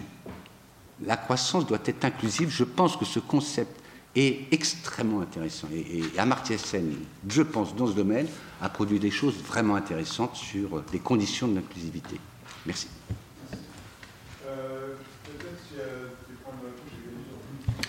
Oui, merci beaucoup. Euh, sur, la, sur, la, question de la croissance faible, je suis d'accord qu'en fait, il y a une partie du débat qui. Euh, a peu d'intérêt au sens où finalement personne n'en sait rien, savoir s'il va y avoir un breakthrough technologique dans les années qui viennent. Euh, il n'en demeure pas moins que le PIB nominal mondial l'an dernier a baissé de moins 6%. Alors le PIB réel a augmenté, environ 3%, mais le PIB nominal mondial a baissé de moins 6%, ce qui est considérable. C'est un peu comme si on avait supprimé l'économie japonaise de la planète. En dollars, oui, absolument. Alors évidemment, c'est dû à l'appréciation du dollar par rapport à un certain nombre d'autres devises clés, comme le, le renminbi ou, le, ou, la roupie indienne. Il n'en demeure pas moins que pour ceux qui ont des dettes, quand ils remboursent leurs dettes, ils remboursent leurs dettes avec de la vraie monnaie et pas avec de l'unité de compte fictive du PIB réel mondial. Euh, et donc là, quand même, le, trend, je veux dire, indépendamment des sujets, disons, techno, il y a un vrai sujet quand même qui est que c'est pas clair que l'économie mondiale ne soit pas en train de se contracter en ce moment. Alors, sur l'Afrique, je, partage complètement ce, que, vous avez dit, qui est que nous sommes à côté du seul continent qui va avoir une poussée démographique significative dans les années qui viennent, et qui est celui, le dernier continent, sur lequel il y a encore d'énormes gains de productivité à réaliser, sans avoir immédiatement une augmentation de salaire significative, puisque ça devient la problématique aujourd'hui sur la côte est chinoise et, et sur une partie de l'Asie du Sud-Est. En même temps, cet optimisme-là, me semble-t-il, doit être euh, tempéré par le fait que ce même continent a des problèmes colossaux que cette poussée démographique pourrait être aussi malheureusement ce qui le ferait basculer euh, dans des, désastres euh, du type de ceux qui guettent aujourd'hui l'Afrique sahélienne. Je vous renvoie par exemple à l'excellent ouvrage de Serge Mikhailov, Africanistan, qui dresse un portrait, euh, à mon avis, assez lucide des chances et des menaces qui pèsent sur cette partie-là du continent. Je souscris entièrement aussi euh, à l'idée que nous devons faire un effort considérable pour permettre à un certain nombre de nos PME de travailler à l'international. Et euh, puisque je suis chef économiste de l'AFD, je peux vous dire que c'est un souci pour l'Agence française de développement aujourd'hui de fournir le crédit bancaire nécessaire qui permette euh, aux PME de travailler dans les pays d'intervention du Sud de l'AFD, à savoir la totalité de l'Afrique subsaharienne, du Maghreb, du Moyen-Orient, l'Amérique latine et l'Asie du Sud-Est. Donc je le redis, si ça vous intéresse, l'AFD est à la disposition des entreprises qui auraient besoin de ces concours pour les aider à euh, travailler au Sud. Euh, et puis sur la question de la croissance inclusive, je ne peux être que d'accord. Encore faut-il se mettre d'accord sur les, outils qu'on veut utiliser. Et ça, ça renvoie, à mon avis, à la question qui était posée par Jean. Dans le cas français, quels sont les outils qu'on voudrait pouvoir privilégier? Alors, ce qui me permet de, revenir, de dire pardon, juste un mot sur la, contribution de Philippe Aguillon. Sur, la, théorie de Philippe, moi je demande, et d'ailleurs la note le, signale, je demande quels sont les, les, éléments empiriques qui permettent d'étayer cette affirmation selon laquelle euh, l'innovation facilite la mobilité sociale et euh, aide à la redistribution. Et je crois que la note là-dessus signale que c'est pas évident qu'on ait des éléments empiriques pour appuyer cette euh, théorie-là. ensuite, ce qui ressort, à mon avis, de la discussion que nous avons maintenant depuis plusieurs euh, minutes, c'est que dans le cas français, il y a la question très clairement, me semble-t-il, euh, donc du syndicalisme euh, qui a été mentionné par, Xavier. Donc ça, c'est du côté de la redistribution primaire des revenus. La question de la corporate governance sur laquelle Michel a mis l'accent. Il y a la question, me semble-t-il, de l'imposition par l'État, au moins à travers ces appels d'offres publics, d'un facteur maximal, disons 100, peut-être 50, peu importe. Il y a ensuite la question de la redistribution secondaire. Euh, donc on n'en a pas encore parlé, mais euh, il y a quand même sur la table un certain nombre de propositions de remise à plat du système d'imposition sur le revenu en France. Euh, la proposition de Thomas Piketty ne me semble pas entièrement satisfaisante parce que ce que propose Thomas ne, conduit pas à un, barème d'imposition dont le taux effectif et le taux marginal soient tous les deux croissants et continus. or c'est quand même ça que nous voulons, que nous recherchons aujourd'hui. Et puis il y a un troisième point qui est, euh, je l'ai dit tout à l'heure euh, pour commencer, si nous nous accordons sur le diagnostic qui est que l'une des menaces majeures aujourd'hui de l'économie française aussi, c'est de sombrer dans la trappe déflationniste, dont personne ne sait vraiment comment on en sort. Donc l'enjeu principal pour lutter à la fois contre une décroissance subie et une augmentation des inégalités, c'est, me semble-t-il, un grand plan d'investissement. Et en fait, Vincent y faisait allusion tout à l'heure, un grand plan d'investissement financé par l'État. Si on est en période de déflation, la question de l'explosion de la dette publique n'est pas le sujet majeur. L'État, sa priorité n'est pas de se désendetter. La priorité, c'est que le secteur privé se désendette pour pouvoir investir. L'État se désendettera ensuite. Et donc, à mon avis, le grand enjeu, c'est un immense plan d'investissement, pas keynésien au sens euh, trivial du terme, mais un plan d'investissement pour la transition énergétique. Ce qui nous fait d'une pierre plusieurs coups. Euh, c'est créateur d'emplois, euh, c'est créateur d'activités, ça donne du sens à la société que nous voulons construire. Ça permet peut-être pour l'instant, personne n'en sait rien, mais ça permet peut-être de sortir de la menace déflationniste et ça nous permet d'honorer nos engagements climatiques.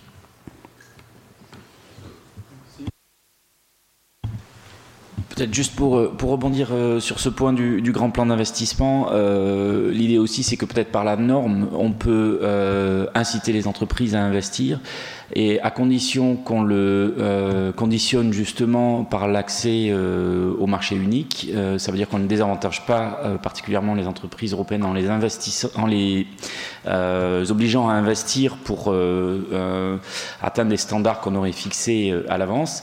Euh, on, le fait aussi pour leurs concurrents et donc on ne les met pas en, position concurrentielle euh, difficile.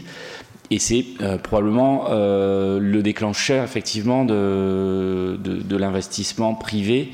Comme on l'évoquait, il y a des réserves d'épargne, les entreprises ont des possibilités d'investir on sait que cette transition euh, doit euh, se faire, on, on, connaît le point d'arrivée, puisqu'on sait que euh, sinon la croissance va buter sur la limite des ressources naturelles.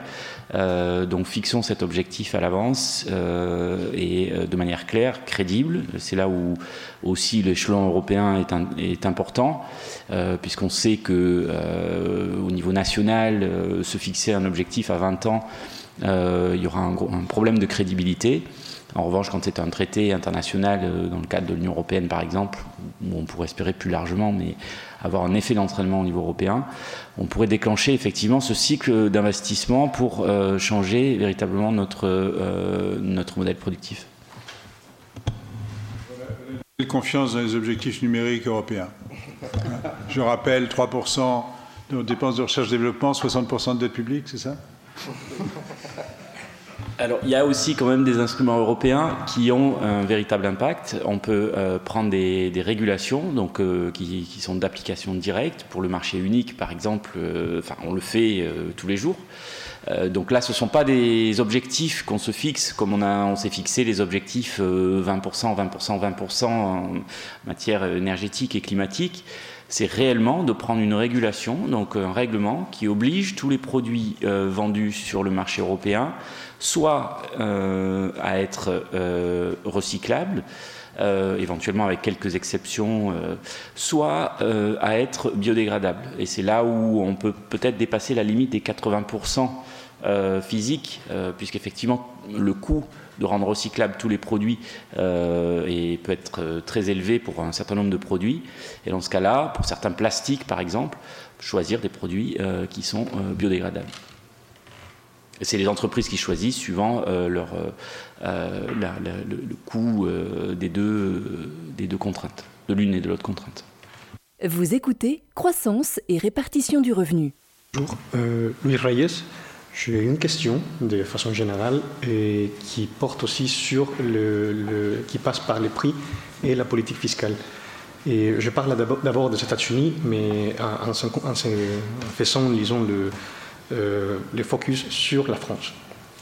Et aux États-Unis, il y a un débat à propos de euh, s'il si faut cibler un, un, niveau de 4% d'inflation. Et il y a certaines propositions, notamment celle de euh, et Christopher Sims, qui parle du fait que euh, la Banque centrale elle ne peut pas agir toute seule pour atteindre cette, euh, cible. Et ça passe par la politique fiscale. Donc, et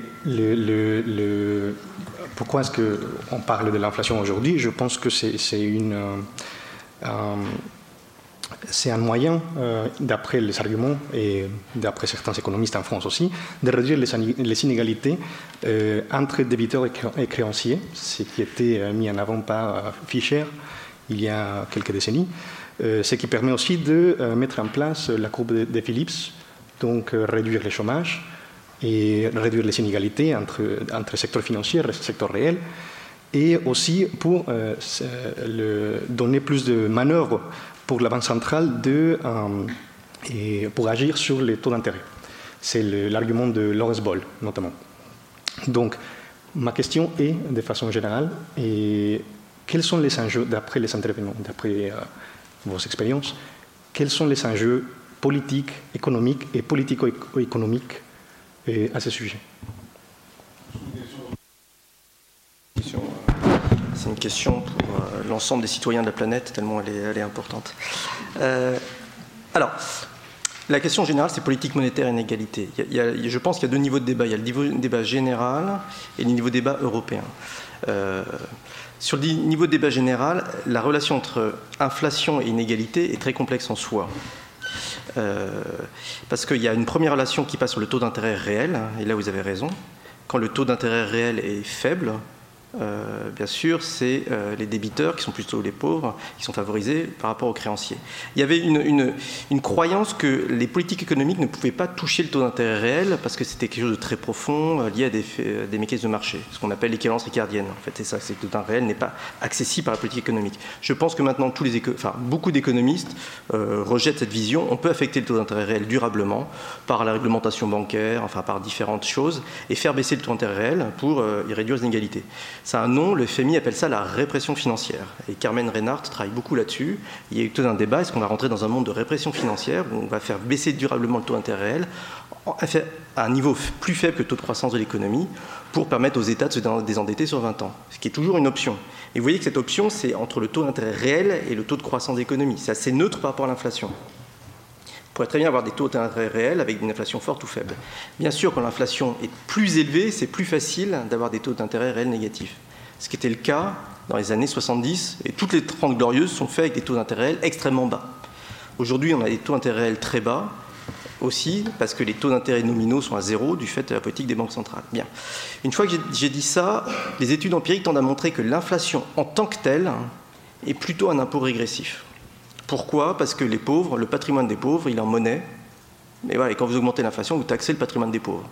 Les riches, ils ont des patrimoines qui sont plutôt euh, abrités de l'inflation, euh, qui sont des, certains types d'obligations, certains types d'actions. Donc ce n'est pas l'inflation en tant que telle qui est bénéfique à la réduction de l'inégalité, c'est vraiment potentiellement l'effet de l'inflation sur le taux d'intérêt réel. C'est ça que je pense qu'il faut avoir en tête. Et donc, il faut avoir comme objectif de politique monétaire, parce que c'est de ça dont on parle, si jamais c'est un débat, mais une réduction du taux d'intérêt réel. Après, j'en viens au niveau européen, bien sûr, la question, c'est le problème d'hétérogénéité. Épargnants sont des riches allemands qui sont dans un processus de transition démographique, donc la population, donc qui veulent une augmentation de rendement de leur épargne, donc qui font pression pour avoir des taux d'intérêt élevés. Et les pays du Sud, avec une démographie forte, euh, sont fortement endettés, veulent avoir une réduction des taux d'intérêt réels. Donc il y a l'économie politique aujourd'hui des taux d'intérêt réels en Europe, dont la concentration des tensions se fait au Conseil des gouverneurs de la Banque centrale européenne. L'orientation aujourd'hui de la politique monétaire a des effets redistributifs. Et tout le monde le sait. Et voilà. Et donc, comme il n'y a pas d'objet politique européen qui permet d'arbitrer éventuellement par des compensations fiscales, bah, aujourd'hui, moi, j'ai très peur euh, de, la politisation de la politique monétaire, avec des faux arguments. Avec des faux arguments. Aujourd'hui, la Banque centrale qui euh, essaie de tout faire pour augmenter l'inflation et attaquer aussi bien sur la gauche en disant que ça augmente les inégalités, ce qui n'est pas vrai en termes de revenus, et par la droite allemande qui dit qu'elle outrepasse son mandat et qu'elle crée une explosion. Euh, le consensus qui se forme en Allemagne, c'est qu'aujourd'hui, finalement, une inflation constante, c'est pas un problème. On pourrait avoir 0% d'inflation, c'est pas un problème. C'est ce que dit euh, aujourd'hui une bonne partie de nos homologues allemands. Euh, et ça, c'est complètement opposé à ce que dit Blanchard et d'autres qui disent qu'il faut avoir 4% d'inflation. Donc on voit aujourd'hui une tension entre l'Allemagne et notamment le ministère des Finances allemandes et le FMI et, qui est qui est brutalement une question d'économie politique, de redistribution entre quel, qui on favorise en, termes de politique monétaire. Voilà, ça, ça. Comment s'en sortir? Ben, En essayant de créer un intérêt euh, général européen euh, qu'il faut construire, extrêmement difficile, qui est mis à mal aujourd'hui et qui est extrêmement difficile à construire, et qui doit être construit en deçà, au-delà des, des, débats du Conseil des gouverneurs de la Banque centrale, qui concentrent trop d'enjeux européens, des enjeux de redistribution, des enjeux de stabilité financière, des enjeux de politique monétaire. C'est l'endroit où on fait le plus politique en Europe, et il faut en faire ailleurs maintenant.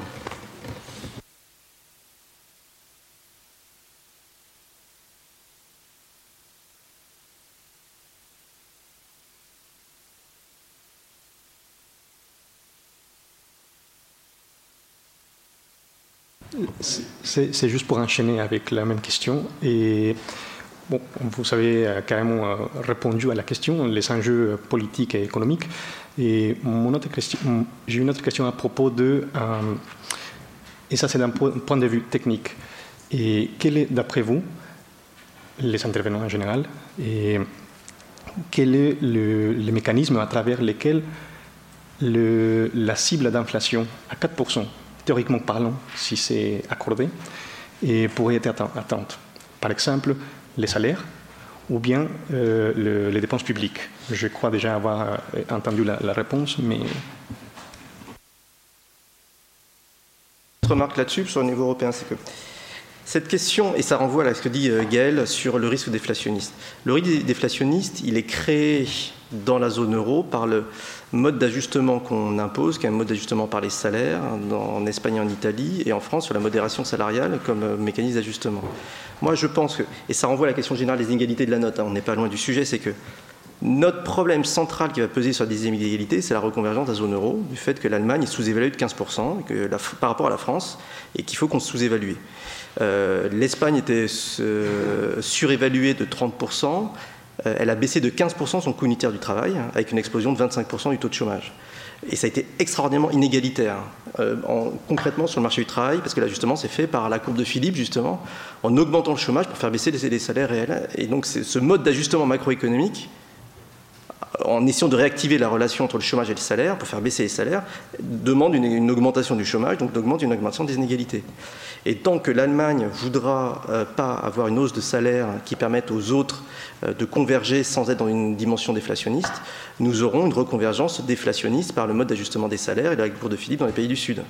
Et euh, le débat en France, me semble-t-il, c'est comment arriver à ne pas rentrer dans cette spirale et néanmoins avoir une inflation salariale durablement plus faible que l'Allemagne pendant 10 ans. C'est ça, moi j'ai l'impression que c'est ça qui est l'enjeu qui surdétermine toute la question de l'ajustement, aussi bien des inégalités. Comment reconverger de la zone euro sans faire exploser l'inégalité euh, en ajustant euh, de manière récessive sur le marché du travail par euh, la hausse du taux de chômage et, l'exclusion du marché du travail. Et les, les, salaires en Allemagne sont endogènes ou exogènes? Je pense, alors je suis, il y a une partie endogène. Je sais que nos, amis allemands disent que le salaire, c'est pas une variable de marché, on ne peut pas y toucher, etc. On ne sait pas comment faire, c'est trop compliqué. Bon, la solution simple, c'est d'exporter la CGT euh, en Allemagne. Voilà, on délocalise Montreuil et vous allez voir, les salaires vont augmenter, quoi. Et ça renvoie à mon débat sur le syndicalisme. ils ont cassé le mode de formation des, des, salaires en Allemagne avec la décentralisation dans les années 95-2000, avec les accords Hartz. Euh, et donc, ils ont changé le pouvoir de négociation très fort des, acteurs collectifs. Et donc maintenant, eux-mêmes, moi, ils ont réintroduit un salaire minimum pour essayer de compenser les effets pervers de cette désinstitutionnalisation du marché du travail. Donc maintenant, ils ont des leviers, qui est le salaire minimum, et qui est un débat fort. Il y a le point d'indice des fonctionnaires, il y a l'évolution des, des, salaires négociés dans les lenders. Il y a quand même des outils publics qui pourraient mettre en avant s'il y avait une volonté politique.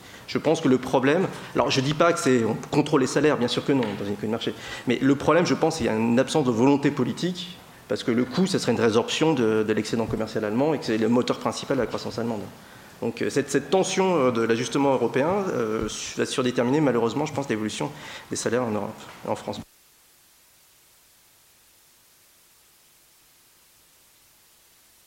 Pardon étant donné l'importance des mécanismes que vous avez évoqués et les difficultés que ça crée dans les pays du Sud et en France, si la volonté politique ne naît pas en Allemagne, et moi j'en vois pas trop de, prémices, qu'est-ce qu'on fait?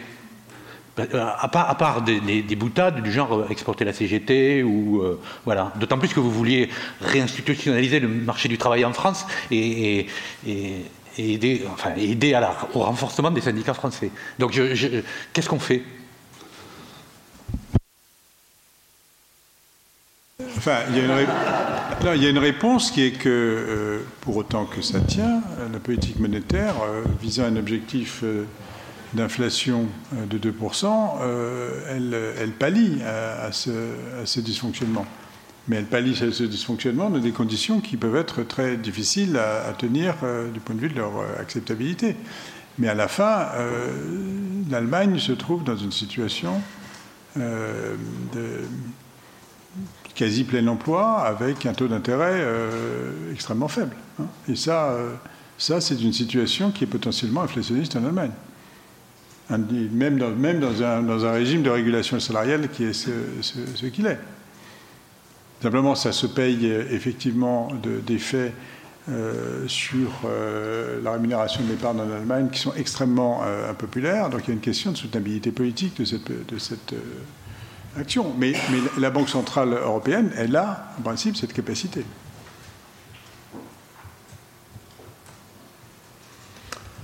Bon, je ne sais pas si on va euh, arriver, euh, je doute qu'on arrive à, répondre à l'ensemble des questions que pose la note, parce que euh, on est parti sur une gamme de questions extrêmement vaste. Euh, tout à l'heure, il n'y avait pas de questions. S'il n'y en a pas, peut-être, est-ce que vous, souhaitez intervenir sur quelque chose? Sinon, je propose qu'on close la séance, à moins que Gaël, de, non, des points additionnels.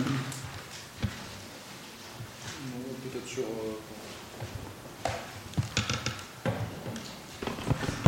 Sur, euh, sur l'innovation et le fait notamment euh, l'innovation frugale, euh, enfin je dirais moi assez ergonomique, on a besoin d'innovation ergonomique et à mon avis c'est en effet des raisons pour lesquelles le, numérique ne porte pas nécessairement ses fruits pour l'instant, c'est qu'on reste dans des niveaux d'innovation complexes, mais ça on ne peut pas vraiment le déterminer à l'avance. Et certainement, ce qui va émerger, ce serait éventuellement des innovations simples, et c'est elles qui vont être utiles. Et c'est ça potentiellement qu'on attend oui, pour, pour, euh, pour libérer la croissance, mais ce n'est pas euh, quelque chose qu'on décide. Oui. Une petite limite, c'est vrai que on a peu parlé du numérique et c'est vrai qu'on pourrait parler frontalement du numérique et la façon dont on pourrait euh, réduire la rupture, la fracture numérique, en faire un levier d'intégration, de socialisation, de rupture, cette segmentation sociale qu'on voit dans le monde social. Enfin, il y, a toute une question de numérique et d'inégalité qui, qui, est devant nous, on n'a pas douté. Oui. Mais on ne va pas l'ouvrir maintenant. Bon, je vous remercie tous. Euh, et euh, donc, ceci, clôt cette, euh, clôt cette série de, de, de, débats, de 12 débats, je crois, si j'ai bien compté, sur nos différentes notes. Ceci ne clôt pas nécessairement le débat qui peut se poursuivre par voie écrite de la part de tous ceux qui veulent apporter des contributions. Et certainement pas, ceci ne clôt pas la discussion sur ces sujets, puisqu'on l'a vu, on est amené à, traiter d'une gamme de questions très étendue. Merci beaucoup. Les podcasts 2017-2027 de France Stratégie. Les podcasts 2017-2027 de France Stratégie proposent des débats, les sujets économiques, sociétaux, technologiques et environnementaux qui vont influencer les dix années suivant la prochaine présidentielle. Retrouvez tous les podcasts de France Stratégie sur www.stratégie.gouv.fr. Toute l'actualité du projet 2017-2027 est disponible sur www.francestratégie1727.fr.